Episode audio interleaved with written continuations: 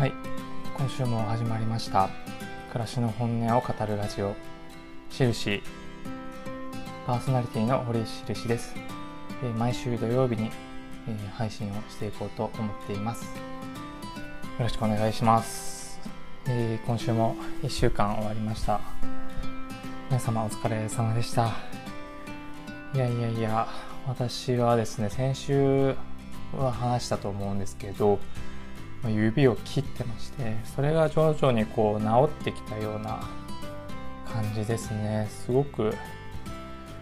怖いすごい怖いこの見た目になってきたんですけども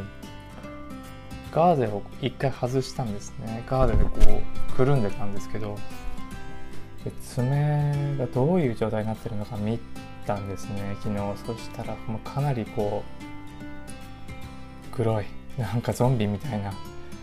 感じに仕上がってまして写真撮ってですねツイッターにあげようかなとも思ったんですけどもやっぱりこうみんなの目にこう触れさせるのは忍びないなと思いましてやめました。結構なんかなんだろうな。目玉みたいになってて黒いですね。で爪がまあ半分綺麗になくなってまして。ただこう痛みはもうほぼないですね。血だまりができててこうもうどっかに軽くぶつけてももう痛くあんまり痛くないですね。って考えたら結構早く治ったなと思います思いますね。治ってはいないんですけども。1週間ぐらいなんでまだ。うん。で今週はそうだな。何でしょうね。まあ何が一番こうトピックあったかというとやっぱり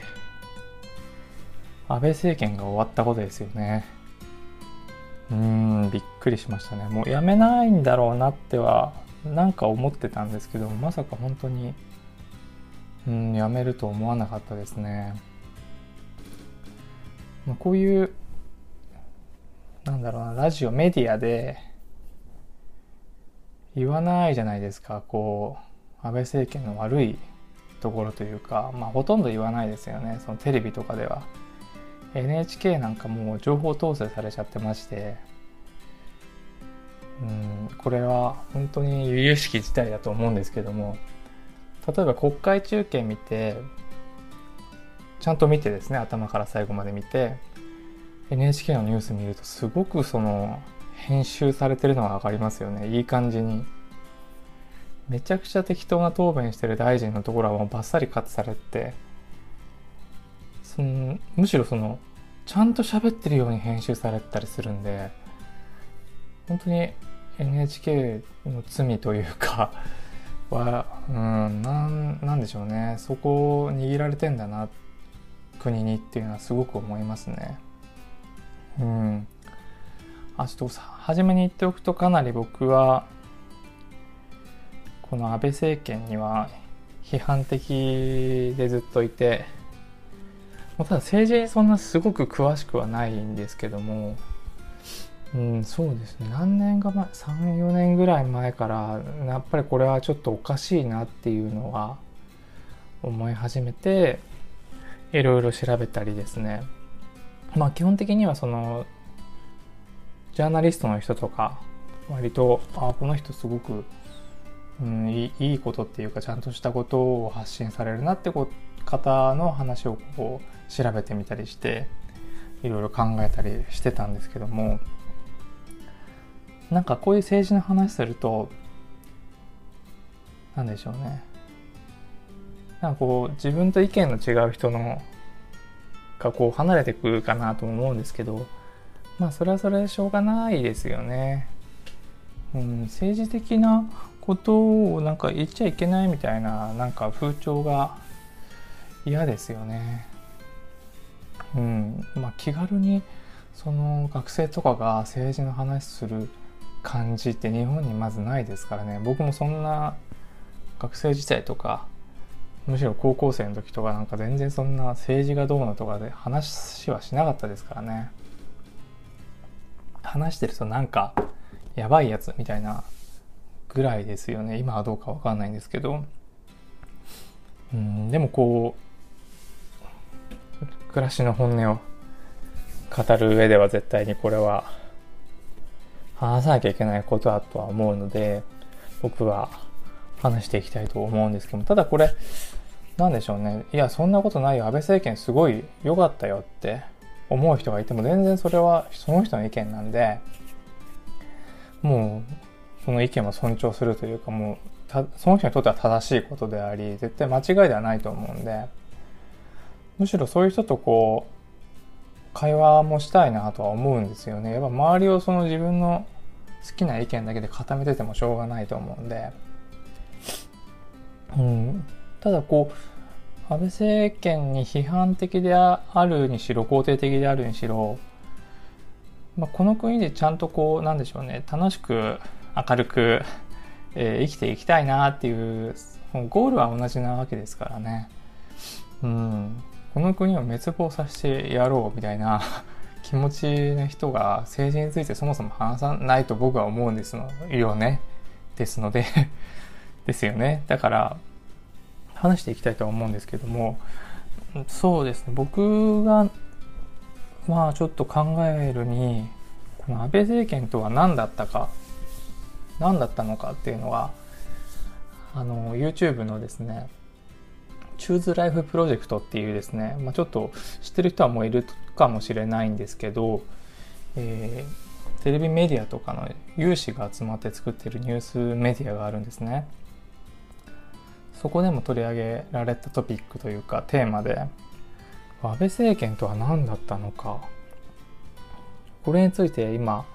まあ、いろんなニュースとかでですね皆さん話してると思うんですね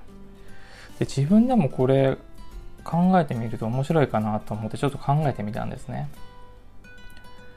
で最初にちょっとまとめというか総括というか年表みたいなのを調べたのでちょっとおさらいしたいと思いますね。まず2012年ですね。第2次安倍政権発足。で、えー、13年に、13年8月、えー、生活保護の扶助削減が開始されました。えー、12月には特定秘密保護法が、えー、なんでしょう、始まりましたね。決まりましたね。で、2015年4月、これ介護給付外しちょっとこれ詳しくまだ調べてないんですけども何かあったなっていう すいません気になった人はちょっと調べていただければなと思いますで2016、まあ、年にもですね介護系の、まあ、施設の負担増とかですね入院食費負担増とかいろいろ介護系のこの介護系というかまあ、介護を受ける側とかですね介護施設の負担が増えたりっていう政策が始まったりしてます。で2017年は、えー、盛りかけですね盛りかけ疑惑というか事件問題2018年になりますとこれがこれこの辺りで僕もなんかうんってやっぱりこう気づいた事件ではあったんですけども働き方改革一括法ですねこれは皆さんも知ってますよね。あの、高度プロフェッショナル制度とかですね。これ、もう調べれば調べるほど恐ろしいなと。うん、あの、残業代ゼロ法案とも言われてるものですよね。これはですね、ぜひなんかいろんなウェブメディアとかでも、えっ、ー、と、記事があるので、読んでほしいと思うんですけどもねなんかその専門的な、えー、職業についてその残業代なし、うん、いろんな条件はついてるんですけどもなしにしようっていう法案ですよね。この過労死促進じゃないかということですよね。なんでこんなことをするんだろう。何のためにだろうっていう考えざるを得なくなりましたね。自分も。そうですね。えっ、ー、とあと2018年8月にはですねあこれもあれかなえっ、ー、とちょっと詳しくはまだ調べきれてないんですけども70歳から74歳の、えー、介護保険自己負担介護保険じゃないな、これ保険料かな。自己負担増ですね。増えた、2割になったとかですね。で、えー、2000、あ、まだ2018年ですね。12月、入、あ、改正入管法ですね。外国人労働者の人の、えー、話ですよね。で、2019年には桜を見る会。2020年には、えー、黒川検事長の、えー、任期延長のあの件ですよね。あれはかなりツイッターでも、まあ、盛り上がった事件でしたけども。うーんと、いろいろ、あ、あとコロナですね。コロナが始まって、えー、にゃーってちょっとすいません。また C 法が泣いてますけども。こうやっぱりまとめてみるとすごくなんでしょうね弱者に弱者切り捨てってはっきりもう言っちゃっていいんじゃないかっていう政権でしたね。うん、ってある意味こう徹底してたその冷酷さというか冷たさですよね本当に。企業優先で経済優先で、うん、もう高齢者とかですね、えーと障害者とか外国人労働者はもうもう見えてないというかもうむしろ見えてるけど切り捨てるっていうそういう考えか考え方をしてるかどうかわからないんですけどもそのまあこうややることにその人の思想って出てくると思うその人っていうか政権なんですけどもその何をしたかっていうことから見るにやっぱりこれは弱者切り捨ての考えが奥底にあるんだっていうのがはっきり分かりますよね。うん。まあ、国会とかも皆さん見てるか分かんないんですけど、たまに見ると本当に、あ、こんなにコミュニケーションが取れない人たちなんだっていうことに、愕然とすると思うんですよね。一回ちょっと見てほしいと思うんですよね。その、ご飯論法とかですね。安倍、安倍首相の有名になりましたよね。ご飯論法って何なんだって最初思ったんですけども、これ、あの、一応言うと、あの、あれですね。例えば朝ごはん、今日食べましたかって言われて、答える人が、いや、私は今朝パンを食べたんでって言うってことですね。いやいや、朝ごはんを食べたかであって、ご飯かパンかは聞いてないよって。で、そのいや、パンを食べたので、朝ごはんを食べたかどうかについては、えー、言及いたしかねますが、みたいなことを言うってことですね。それを聞いてないことは分かっていながら、ずらして事実と違う事実を言わないってことですね。これが本当に多発してましたね。うん、だからもう分かりきっていることなんですけどね。こなんでそれは、なんでそんなこと聞いてないよってことを言うってことですね。あの、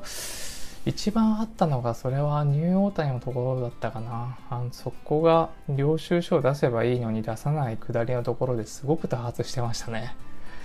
うん。怖かったですねもはや。子供が見てもあれはこの人何言ってるのって言うんじゃないですかね。うん。そうですね。まあその国会というか他の場面でもですね、まあ、三原淳子三原淳子さん来てましたよね。僕横手にあのー、先の参院選で、えっと、応援演説というか来たんですね。それあの時に僕も全然別件で横手に行ってたんですけど何だったかな？増田美術館に行く途中だったかな？それかなんかで途中でツイッターでなんか見たんですよね。今日秋田に三原が来るぞっていうのを見て、奥さんとですね、じゃあ行くしかないだろうって言って行ったんですね。で、握手もしてきて、いや、これが生の三原かと思いましたよね。あの、恥を知りなさいですよね。それに引き換え、あとは、あの めちゃくちゃ面白いあの、やつですよね。ブーメランって、ブーメランって。政見放送の場でブーメランって言う人初めて見ましたよね、本当に。恥を知りなさいね。あの人怖いですよね、本当に。めちゃくちゃ怖い。もうなんか、会った時も怖と思いましたね。うん。恥を知りなさいのもちろん後ですからね、秋田に来たの。すごい怖いなと思って。こう秋田、えっ、ー、と、横手市役所前に着いた瞬間にですね、なんかこう自民党 T シャツみたいなの着たおばさんたちがバーってこうなんか、車のバンみたいなとこからこう吐き出されて、なんかチラシを配り始めるんですね。おおと思って。おお怖いぜと思いながら。これは。うん、あれ中泉さんっていう候補を応援しに来たんですかね？ですよね自民党の、うん、中泉さん VS 寺田さんでしたよね？参院選秋田は。うん三原さん。すごかったな。そうまあいいか三原さんは。でまあ秋田といえばあと菅さんですね。今菅官房長官。この人もすごい人ですよね。うん。なかなかいろんなことを壊してきてるというか、うん、あの会見の、会見をこう、なんでしょうね、何を言ってきたかっていうのをこう、まとめてくれてる人も、まあどっかにいると思うんですけど、質疑応答で、それには当たりませんとかですね。頻発してますよね。それには当たりません、答えないっていう態度ですよね本当に。あの望月さんですね。新聞記者の、えー、朝日新聞のですね。望月記者いますよね。有名なすごく菅さんを敵と呼ばれてる。あのはい新聞記者ドキュメントっていう映画も山形に僕見に行きましたけどあの望月磯子さんですよねあの人に対しての、まあその、質問そもそもしな、あの、当てないとかですね。聞かないとかですね。うん、まあ最終的にあの、あなたに答える必要はありませんっていう場面。まあ映画の中にもありますし、見た人も、ニュースとかで見た人もいるかもしれないですけども、あれはもう、あれでなんで辞任しないのかな昔だったらこのぐらいの発言だったらやめなきゃいけなかったと僕は思うんですけどね。あなたに、あなたに答える必要はありません。記者っていうのは僕らのこのなんでしょうね、代わりに言ってるわけですよね、国民の。で、国民に答える必要はありませんって言ってるのと同じだと思うんですよね。だだったら仕事、何の仕事してるんですかってこう、思いますよね。うん。パンケーキおじさんですよね。令和おじさんか。どっちかわかんないですけど。今にわかにこの秋田から初めての総理大臣が出るかみたいな。ね、佐竹さんもすごく9割方決まりだみたいななんか勝手に言ってますけど、うん、絶対やめてほしいですね、僕は。うん、とんでもないことになると思います。あの、あなたに答える必要はありませんっていう人が総理大臣になっちゃった場合っていう恐ろしい、なんでしょうね。歴史的に後ほど検証される出来事が起こると思いますね。うんうん。パンケーキおじさんとか言ってる場合じゃないですね。まあ、僕こうやって三原さんも菅さんもまあ安倍さんも悪く悪くっていうかこうここはダメだなと思いますけどうんと別にその悪い人だとは思わないんですよ皆さんねもう多分、身内の人とか周りの人にとっては、あの、いい人なんだと思うんですよね。人望も絶対あるでしょうし。うん。まあ、安倍さんなんかすごく奥さんには優しい人ですよね。うん。これはちょっと皮肉ですけど、あの、あんなに愛妻家な人はいないですよね。守りますからね。あの、承認喚問しないですしね。なんで、本当に会ったらもう好きになっちゃうぐらいの多分いい人たちだなと思うんですよね。人間的には。まあ、おそらくですけど。ただまあ仕事をしないんであったら、うん、やめてほしいなとは思いますね。安倍さんしかり。うん。まあ辞めましたけどね、安倍さんは。えー、そうですね。あとまあ、この安倍政権とは何だったかっていうので僕が考えた一つは自分さえ我慢すればという意志が生んだ化け物政権だと思いますね。自分さえ我慢すればいいやって今の世代、えー、30、40代、20代、わかんないですけど、の人たちが、こう、まあ、30代、40代は自分の世代ですかね。自分さえ我慢すればって思ってきた場面多くなかったですか？って僕は思います。で、そうしてきた自分が悪いとは思いますね。その付け側の政権であったんじゃないかってちょっと考えました。自分さえここをこらえよう、こらえればいいんだって思う場面、例えば会社とかでも、まあ、上司にこう怒られた時とか、まあ誰でもあると思うんですけど、ちょっとこの的外れな怒られ方する時ってあるじゃないですか。え、それは俺の責任かみたいな。それって僕関係なくないかって時に、いや、それは僕関係ないですよなんて言える人めったにいないですよね。ここは甘んじて怒られ続けようになりますよね、多分。大体の人は。こう空気悪くなりますし、うん。いやいや、そ、お前なんだ言い返してんじゃねえよってなりますからね。でも、そこで、言い返さなかった我々って、多分この政権を許すような人たちだったんだなっていう反省がありますね。うん。この世の中が悪いからこの政権が生まれた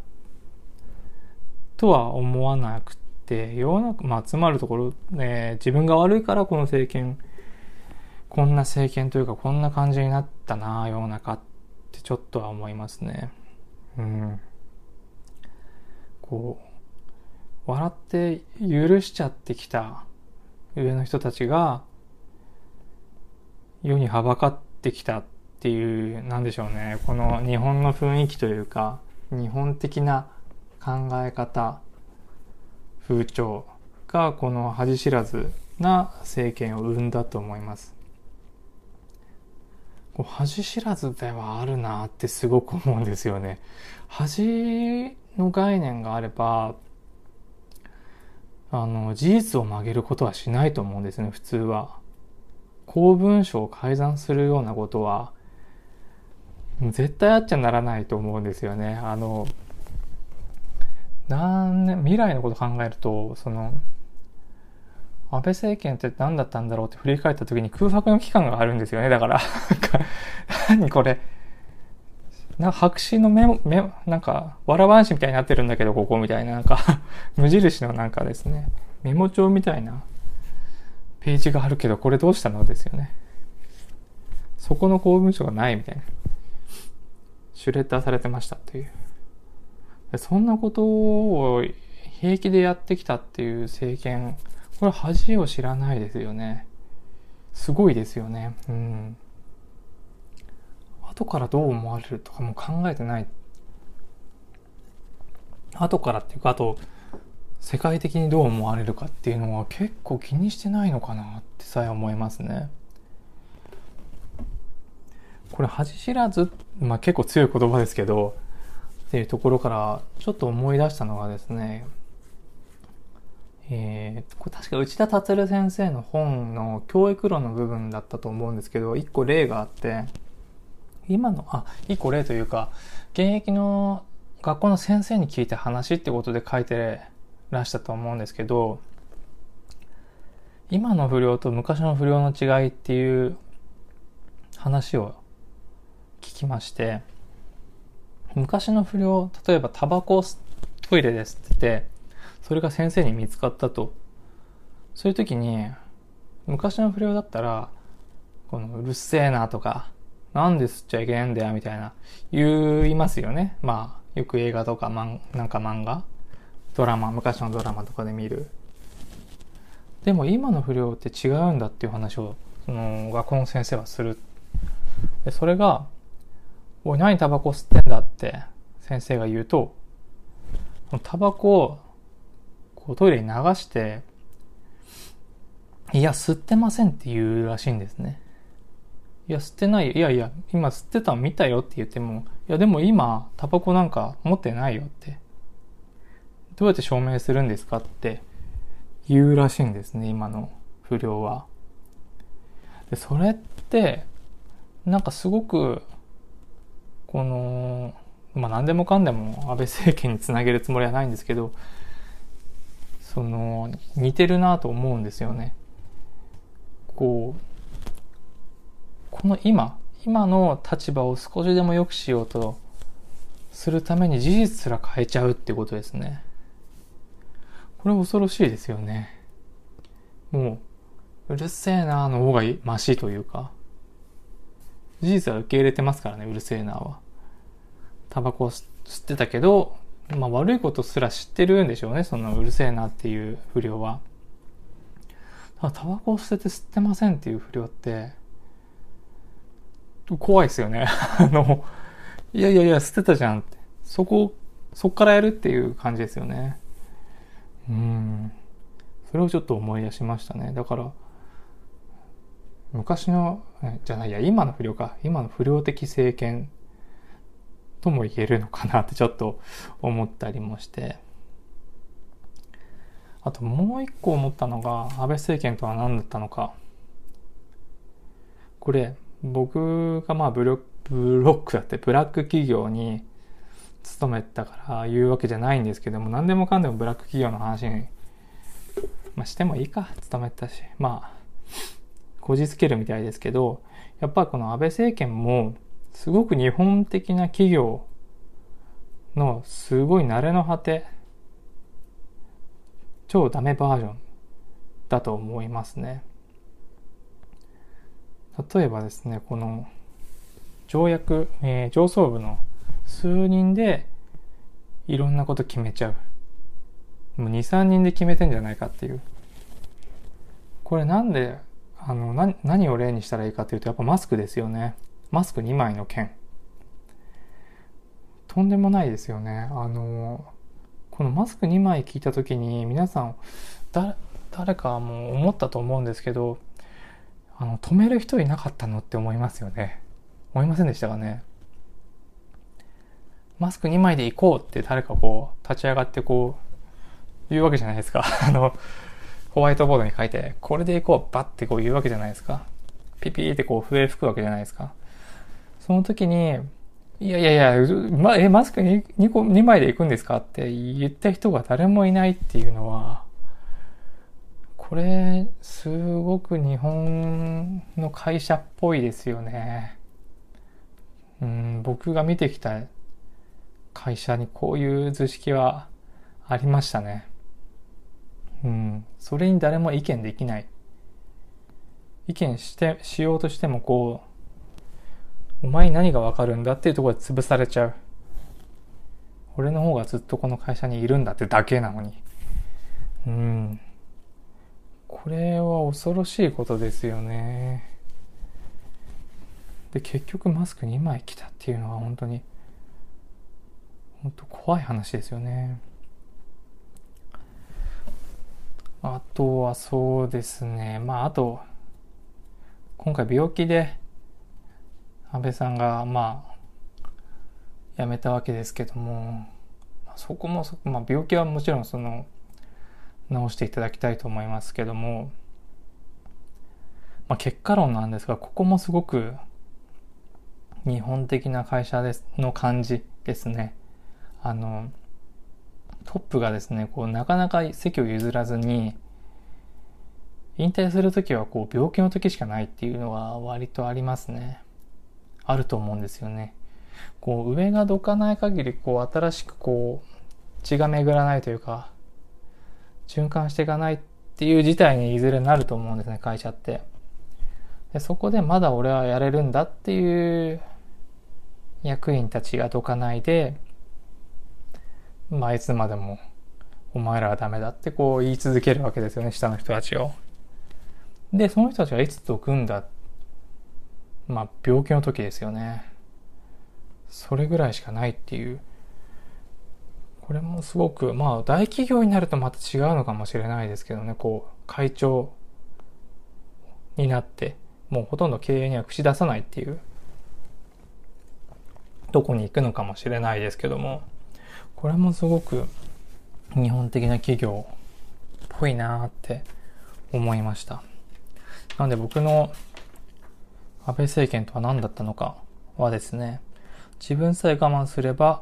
ていう思いが生んだ化け物政権であり、日本的な企業の慣れの果て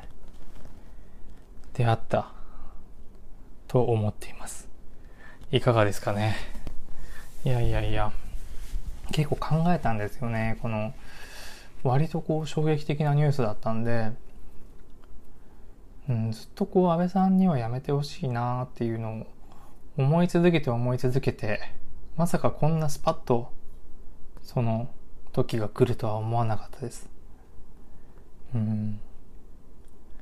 何かとんでもない。やっぱり逮捕されるとか、まあ本当に憲法違反もしてますし、あとまあ、桜を見る会では公選挙法違反、公選挙、ん？まあいいや、公選法違反ですよね。とかもういろいろやってますからね。まあ憲法学者にも訴えられてますよね。うん、その時に辞めるしかないのかな。辞めるっていうか、うん、強制退場になるのかなとは思ってたんですけども、まさかこんなことで、辞めるとは思わなかったですね。うん。という感じなんですが、皆さんいかがでしょうか？あの、めちゃくちゃ喋りましたけど、いや、本当にこれ、えっ、ー、と、自民党支持の人とお話ししたいんですよね。うん、なかなかそんな機会はないかもしれないんですけど、なんとなくこう田舎で政治ってなると、なかなかこう、なんでしょうね。多種多様な意見が広がる場ってないですよね。僕の家の周りにも結構公明党のポスターとかがめちゃくちゃ貼ってあったり、全然いいんですけど、貼ってあったり、あとまあ、まあ、うちの家族もですね特に親世代なんかはもう何も考えずに自民党支持っていうところもあると思うんですよね。まあ、本当にちゃんといや自民党がいいんだって思いで自民党支持ならもうそれはそれでそれはおかしいよとは言わないんですけどまあおかしいとは思いますけどね僕は言わないですけどわざわざそうですね。なんとかこう、うん、政治が変わらないと、この、秋田も変わらないんじゃないかなっていう気はしますね。うん、変えたい思いもややあります。あの、今回佐竹さんがその、菅さんにぜひとか言ってるんだっていうのもちょっとすごく悲しくなりましたよね。やっぱり前回の参院選でも、あのー、秋田県庁ですか？に、えっ、と、中泉さん自民党の候補が来た時に、えっ、と、AAO って表に出てみんなで言ったっていうのが、先明けとかに取り上げられてて、まあ僕もそれで、なん、なんだこれはと本当に思って知事への手紙送ったりしたんですけど、あの、これは全然違法ではありませんっていう返事来ましたけどね。うんそういうことをやってるのかやっぱりって思って寂しい思いですよね。まあ役所はそうかとも思うんですけどそこでやっぱ諦めちゃったらねさっき言った自分さえ我慢すればにつながっていくと思うんですけど。うんどうにか諦めたくないですよね。ちょっとツイッターでも菅さんが首相になったら僕はあの足引っ張るって、まあ足引っ張り方わかんないんですけど、足引っ張りますみたいなこと書いたんですけどね。どうやって引っ張れるかわかんないですけど。ああれやめてほしいですね。本当にぜひ秋田県には、あの、安倍首相、任期連続何日間おめでとうみたいな山口県市役所、山口県市役所って、山口の市役所かどっかが垂れ幕下げましたよね、あれ。ああいうことは本当にやめてほしいですね。うん。菅官房長官じゃないや。菅義偉さん。総理大臣おめでとう。たとえなったとして。ああいうことをやりそうで怖いですけどね。やるかなやりますかねまあ、それはちょっとお楽しみですけど。うん。という感じですね。ずっとベラベラ喋ってて。あ、そうだ、今週何したかとかなんて喋ってないですね。今週結構あの、ラジオの、まあ、つながりというか、あなたラボというプロジェクトのつながりで、えー、村田葵さんというですね、学生の方の、うん、ツイキャスを聞いたりですね、あの、秋田のプライドマーチというのをやられてる、もうすごく活動的な方なんですけども、その人のポッドキャストじゃないや、ツイキャスを聞いてみたりとか、まあ、その中もでもちょっと面白い話がいっぱいあって、ぜひお話ししたいなと思ったんですけどね、あの、LGBTQ の話とか、うん、まあ、うちの奥さんが結構そういうのに興味があって、かなり村津さんすでにファンになってるんですけども、あとは、生配信もちょっとチャレンジしていました。あの、聖火さんというですね、これもアータラバで出会った人と一緒に、ペリスコープっていうあの、ツイッター連携できる生配信、配信ソフトでですね、喋ってみたりもしました、今週は。生配信もいいですね。なんか、コメントが来るのはいいなと思って。うん、ただコメントを読んだりするので、こう話が途切れるのもちょっとあれかなとも思うんですけど、まあコミュニケーション取れるからいいんですかね。その、今、今っぽいですよね。スプーンとか、アプリとかでは結構、その、聞いてる人とすぐに、こう双方向なコミュニケーション取れるっていういいですよね。ただ僕がやりたいことをもうすごく悩んでるんですけども、うん。まあ悩むほどまだやってないんで、100回ぐらいやってから悩めよって思うんですけど、いやいや何をやったらいいのかなって思いつつ、ベラベラ喋ってますけども。なんか毎回こう、なんでしょうね、この映画の話したり、音楽の話したりっていうのは、まあ楽しいんですけど、参加しやすいからいいかなと思うんですけど、まあただ喋るだけの回もあっていいだろうなって今考え中なんですがね、どうでしょうか。何しろこう、秋田の皆さんと、こう、共有したい気持ちがあって、まあ、ここで生きていくってきついよねっていうのを共有したいってまあ常々思ってまして、うん、そういう人とこう喋っていけたらなっていうふうに思ってます。なんかどんどん喋ってきますね。やばいですね。うん。一旦ここで切ります。ということで、今週も始めます。終わるかな？わかんない。結構喋ってるな。よろしくお願いします。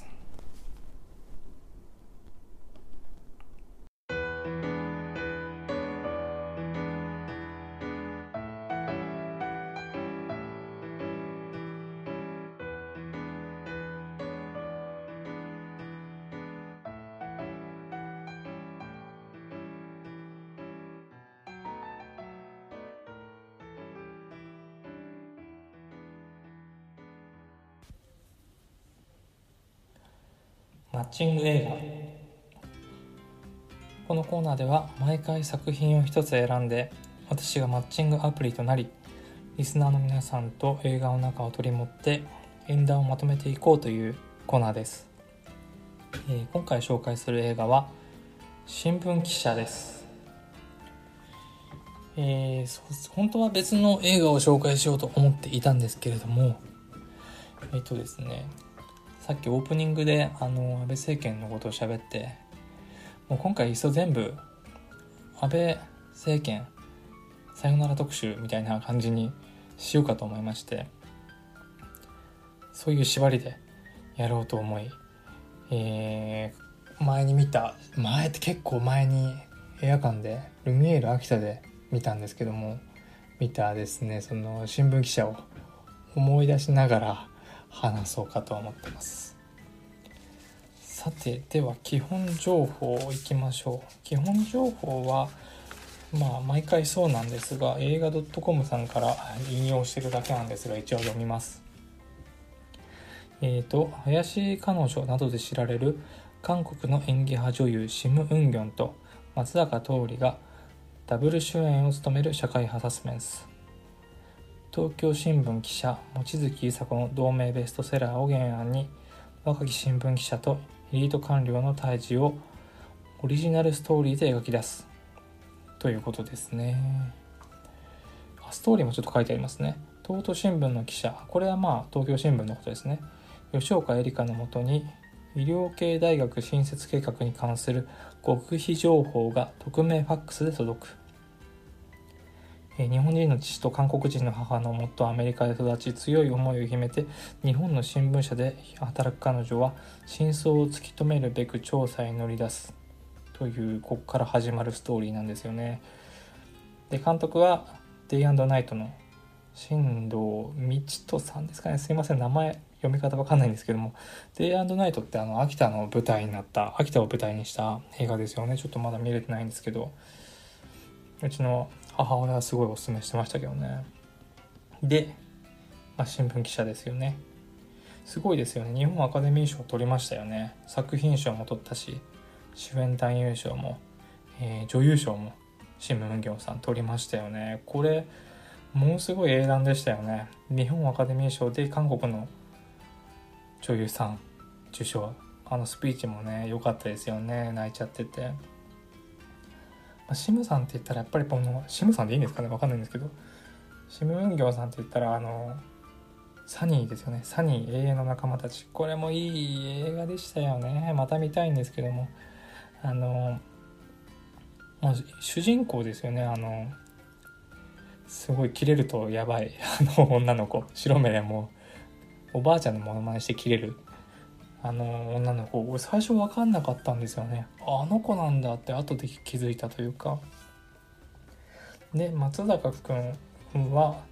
この松坂君も結構チャレンジングな人ですよね。チャレンジする人ですよね。チャレンジングな人っておかしいですね。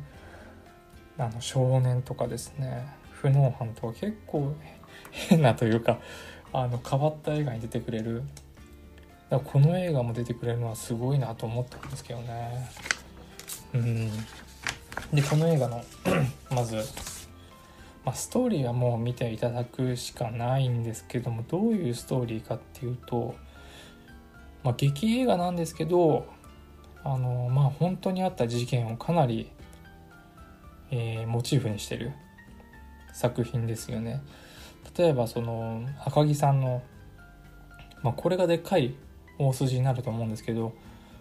赤木さんの事件ですね。公文書解散した、えー、近畿財務局の赤木さんを自殺してしてしまった事件のまあことですよね。あとちょっと出てくるのが伊藤詩織さんの事件ですよね。とか、まあ、本当に、まあ、見ればあああれってあの事件だなって分かる、まあ、その名前分からなくてもきっとみんな見たことあるものを題材にした映画で。よくこれが本当に映画、まあ、かなり大変だったみたいですけどね。映画になって賞も取れて。なんかそれでなんかこういい感じに映画界もなんか表現界隈も変わっていけばいいなと思うんですけどね。まあそれはともかくストーリーの方ちょっといきますと。この赤木さんストーリーの方はもういいですね。赤木さんの話赤木さん役、まあ、この映画では神崎さんという人なんですけど、えー、松坂君演じる、えー、官僚の、まあ、元上司だったのかな先輩みたいな高橋和也さんやってますよね。高橋和也さん僕すごい好きな俳優さんで「ハッシュ」とか出てますよね。いいですよね。でこの高橋和也さんで奥さんが西田直美さんがやってるうんこの高橋さんの「俺みたいになるなよ」っていうセリフもなんかこうじわっときますよね。なんかこうどうしてもこう本当にあった事件だっていうのがうん頭にこう残りますよね。なんかあこれ本当なんだよなって思っちゃうとうん見た後もずっとこうざわざわするというか。ほほとんどこの何でしょうね本当の話なんですよね。うん。森友事件ですよね。うん。そうですね。まあこれすごいなってまた思うのが、まあ、神崎さんというこの中木さんですよね。が自殺してしまうんですけれどもこの映画の中では最終的にこの神崎さんの奥さん西田さんが主人公シム・ウンギョンさんにこう、まあ、助けてくれるというか取材を受けてくれるんですね。ためらってたのに、まあ、一歩立ち上がってこう事件を明るみにしようとするというところにこう進むんですけどもこれがうん今の本当の赤木さんの奥さんは実際こう告発に至ったわけですよね。なんでこの映画をやってた当時もかなりこの同時代性があった映画なのにまさに今これが映画の方にこう追いついてきてるというか逆にこ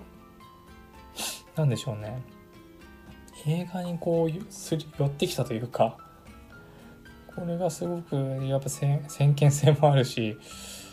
もう映画って何なんだろう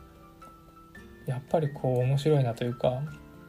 こういう映画で面白いって、まあ、言っちゃっていいのか分かんないんですけど、まあ、映画ってこう追い続けると追い続けるだけなんかこう考える余地が生まれてくるもんだなっていうふうに思いますね。うん、今後もどんどん新聞記者っていうこの作品はこう時代が変わっていくにつれてまた見られ方が変わっていくんじゃないかなと思いますね。もう一個のあのもう一個もっていうと変ですけどあのこの原作の原案の望月記者のですね「愛愛新聞記者ドキュメント」っていうこっちは完全なドキュメンタリー森達也監督のありますよね。これも僕山形の映画館に見に行ったんですよね。見れないかなと思ったんですけどなんとか見ることができてこれもかなり衝撃的な映画でしたね。是非これもセットで見れる方は見てほしいんですけどね。ちょっと戻りますけどで何よりこの映画でびっくりすることってやっぱり情報機関内閣情報調査室内調のことですよね。田中哲司さんやってますよね。この国の民主主義は形だけでいいんだっていうこの嫌なパンチラインありますよね。CM とかでも多分流れたと思うんですけど。この内調がやってることの恐ろしさですよね。うんこれが全部事実かって言われたらそんなことはもしかしたらないのかもしれないんですけどもう安倍政権って確かにこのメディア操作にすごい力を入れた政権ではあったのでまあまあいくらかは事実だったんだろうっていうふうに考えざるを得ない。と思います。例えばそのランサーズとかを使ったバイトいましたよね。わかりますかね？あのブルーベリーフラペチーノの件ですよね。わかりますか？あのブルーベリーフラペチーノ美味しいって言ってるアカウントがいっぱいあったんですよね。あの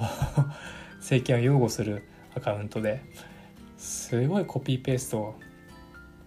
かもしくはすんごい美味しいブルーベリー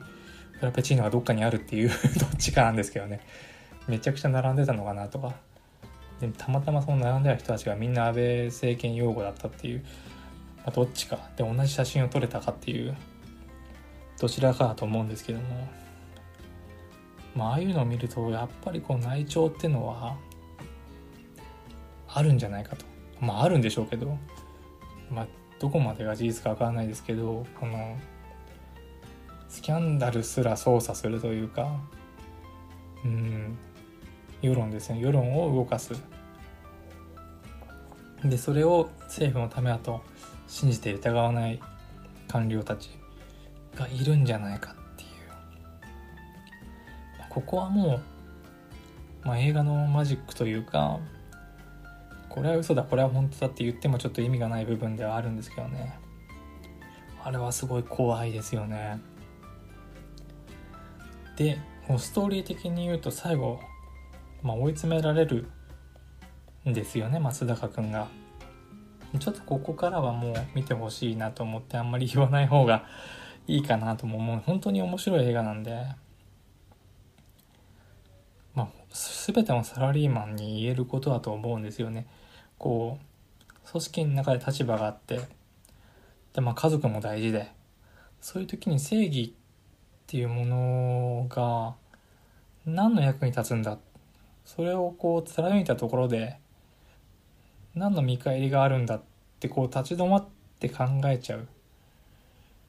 その人は全然悪くないんですけどそういう時に自分だったら行動できるのかっていうところですよね。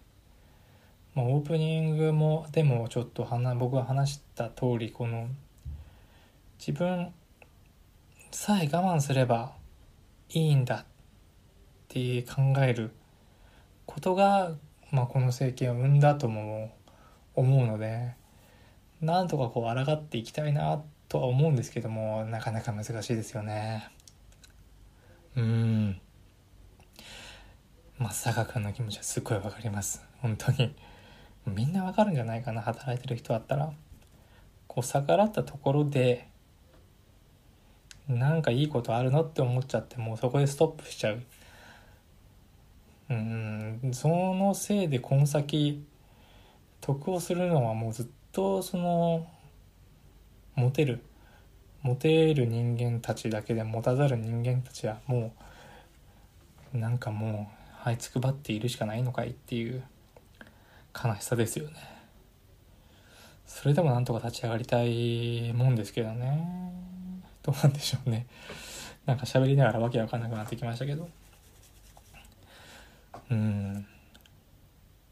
でもこうちょっと思うのはうん自分自分さえここで我慢すればっていうのは割と自分さえ良ければに似ているなっていうのもちょっと思いますね。うん。なんか言ってて思いついただけなんでよくわかんないですけど。ていうところですかね。ちょっとですね、あの、見返せばよかったんですが、ちょっと時間がなく、すいません。なんか、記憶と日記帳をたどりたどりですね、思い出しながら話していました。まず、この新聞記者、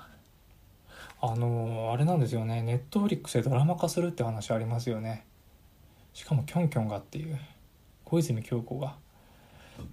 これ絶対見たいですよね。僕ネットフリックス入ってないんですけどね。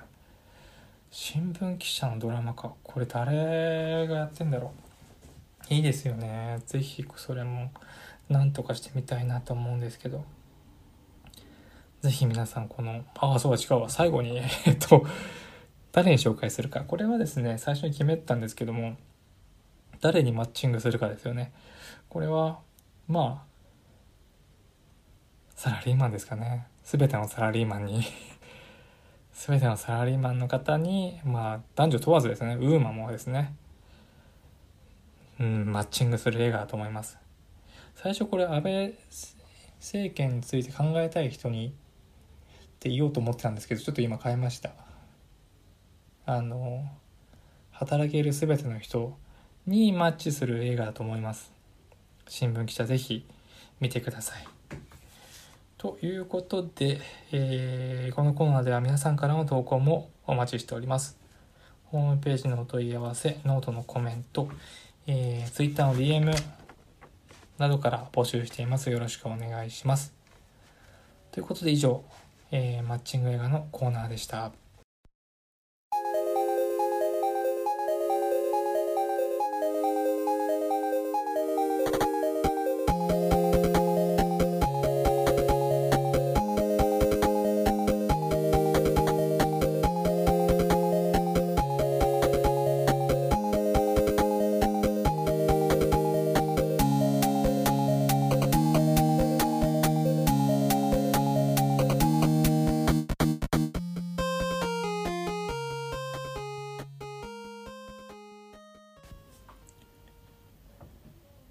楽さん。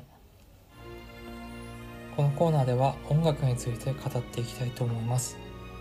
一つのテーマにのっとって3曲選びます。ネットラジオの性質上曲は流せませんので興味が湧いた曲は各自チェックしてみてください。縛りは2つで3曲選ぶということと YouTube で必ず聴ける作品を選ぶということです。という形でいつもやってるんですけれども、えー、今回はですね、えー、音楽一つだけ音楽一つということで1曲だけ紹介しようと思いますでどういうのを選んだかというとですねえー、安倍政権に捧げるレクイエムというテーマを自分に設定してですね、選んでみました。これもちょっと安倍政権特集という形でですね、まあ、急に思いついてやってみるわけなんですけども、では早速1曲だけですが紹介しようと思います。これがですね、YouTube で必ず聴ける曲というよりは、えー、今 YouTube でしか逆に聴けない作品ですね。えー、これが、えー、カスタム、えー、震災バージョンで、えー、歌ってるのがマキタスポーツです。この曲というかこの音声ファイルが YouTube にアップされてるんですけどもまずカスタムって曲がこれは、マキタスポーツの曲ではなく、奥田民生の曲ですね。まあ、知ってる方もいるかもしれないんですけども。で、マキタスポーツさんは、えー、作詞作曲モノマネの芸人さんですね。作詞作曲モノマネって何ってそもそも思うと思うんですけども、その、桑田佳祐の真似とかじゃなくて、桑田佳祐だったらこういう曲作るし、こういう歌詞だよねっていうのをモノマネできる、まあ、芸人さんですね、まあ、結構前にデビューされてもう才能が渋滞してるっていう風にあの、水道橋博士に言われるぐらいのもう多彩な人なんですけども、まあ、ご存知の人はすごいいると思うんですけどね。あの俳優とかもやってますしね。バンドもやってますし。でその牧田スポーツさんが、えっと、かつてですねまあ、震災バージョンということで、あの3.11の後に、えー、小島慶子のキラキラっていうですね、TBS ラジオでやってた番組があるんですけども、もう終わっちゃったんですが、これをやってる時に、えー、その番組内で歌った曲ですね。これ僕はあの、ちょうどオンタイムで聴いてまして、TBS ラジオっ子だったもんで、聞い聞いてたんですね実際その時に。で、まあ、なんでこれ最初はあの奥田民生の曲をしかもマキタスポーツがしかもカスタムをっていう、まあ、カスタムっていうのは割と奥田民生の近年の中では結構有名なというか名曲と呼ばれてるバラードで、うん、これも知ってる人はいると思うんですけどね。まずちょっとカスタムという曲はどういう曲かということなんですけどま歌詞を言うとこう伝えたいことがそれは僕にもあるんだとかですね伝えたいことは言葉にしたくはないんだっていうふうにかなりこう歌うってどういうことっていう本音をこうぶっちゃけてる歌だと思うんですね。で奥田民生っていう人はたまにこういう曲歌いましてそもそも奥田民生かなりこう本当はすごい熱い人だと思うんですね。でありながらかつこう熱いってことをものすごく隠す人でもあると思いますね。照れで。照れだと思うんですけど。でそれでもこう曲の中でその本心というか本音が見え隠れ見え隠れするのがまた良かったりして、まあ、曲調はかなりあれですよね。割と王道のロック、まあ、オマージュもいっぱいありますしビートルズとかですね。そういう曲なんですけども。でこのまあ例えばその本音が見え隠れするっていうか、まあ、ついこう出てしまう素の部分奥田民生で言うと例えば「あの息子」とか名曲ありますよね「ザ・スタンダード」とか「人の息子」とかもありますよね。これも全部いい曲なんですけど今回のこのカスタムはですねまあさっきも言ったように伝えたいことがあるんだ。っていうとこから始まってまあ、どういうふうにこの曲が展開していくかはぜひ聴いてもらいたいんですけどその奥田民生の曲を、まあ、牧田スポーツが歌ったんですけどこれ、まあ、なんで歌ったのかどういうふうに歌ったのかっていうのが、まあ、YouTube の方で聞いてほしいんですね。で是非ともですねこの元の曲を一回聴いてから聴いてもらうとかなりまた感じが変わってくると思います。どういうことって思うと思うんですけどこれはですね最後の方ですね特に最後この「カスタム」って曲はアメリカジャマイカインドネシアエチオピアって急にこう国名をすごい言う場面があるんですねここが、まあ、ある改変が加えられてる牧田スポーツによってでこの変え方がですねすごく何ていうかサンプリング的というかやっぱりこの牧田さんらしい変換がされててさすがにここまでの改変は作曲作詞作曲した本人にはできなかったであろう、まあ、改変でこれがかなりこうグッとくる部分ではあるんですよね。でこのカスタム震災バージョンがこの安倍政権とどう絡んでいくかということなんですけども、まあ、このカスタムのその最後の部分っていうのは、まあ、言ってしまうとあの福島のことを言うんですね。で安倍政権っていうのは、まあ、というか安倍、まあ、心臓安倍政権っていうのがですねオリンピック誘致のために福島の原発はアンダーコントロールされてるって言いましたよね。これもまあどうかなってかなり聞いた時に思いましたし、まあ、選挙の時だけにこう演説に行ったりですねあとまあ政権全体で言いますとすごく失言が多かったですよね。あの環境省石原さんですねあと今村復興層ですか？まあ東北だから良かったって言ったりですね。桜田五輪担当層。もうこなんかある議員を指してこの議員は復興より大事ですからって言ったとかですね、まあ、失言って、まあ、口が滑っただけなのかもしれないんですけど、まあ、そっからもう態度っていうのがまあ透けて見えるというかそういうことはあると思うんですね。で、まあ、結局安倍政権っていうのはこの復興とか福島のことを結局どう思ってたんだろうっていうのをすごくこの安倍政権終わってからまた捉え直す必要があるなぁと個人的には思います。なんか被災地っていう大きなくくりでしか見てなかったんじゃないかなっていうのがあってそれをすごく感じるのはですねやっぱオリンピックの件で僕は。何て言うかその復興五輪っていう言葉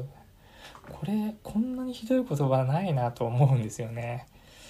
復興五輪なんかもう僕が福島の人だったら復興五輪って言われたらなんかもう腹割ったが煮えくり返ると思うんですよね。何言ってんだって。復興五輪って言葉のその復興と五輪の間に何があるんだろうって考えるんですけど復興のためのなのか。復興のためのならなんかその五輪で儲かったお金は全部復興に使ってほしいですし復興なんでしょうね。復興という名目でどうしてもやりたい五輪にしか見えないんですよね僕は。まあ、要するにすごくうんヘドが出る言葉だと思うんですよねどうしても。でこの安倍政権が、まあ、被災地とし被災地っていうこのなんとなくこうざっくりとしたくくりでしか福島を扱ってないんじゃないかっていうところとこのカスタム。牧田スポーツの歌ったカスタムの最後のところ。ぜひともここを比べてほしいというか考えながら聞いていただけたらちょっと面白いんじゃないかなと思って紹介します。なかなかこれレアなもので僕もまさか YouTube にあるとは思ってなかったんですけども是非聴いてみてほしい曲ですので聴いてみてください。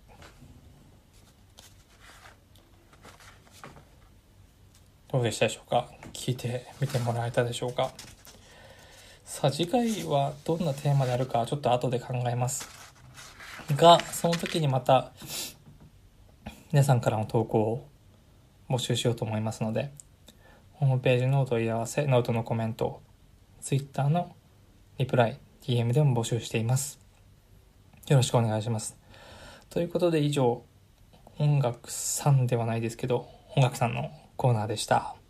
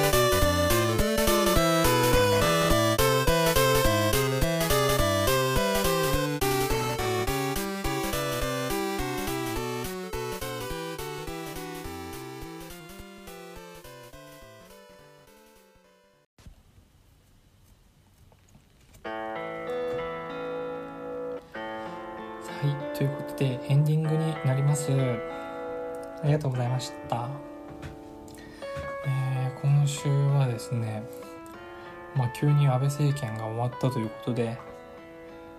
えー、オープニング撮った後に思いついてですね急に「さよなら安倍政権特集」に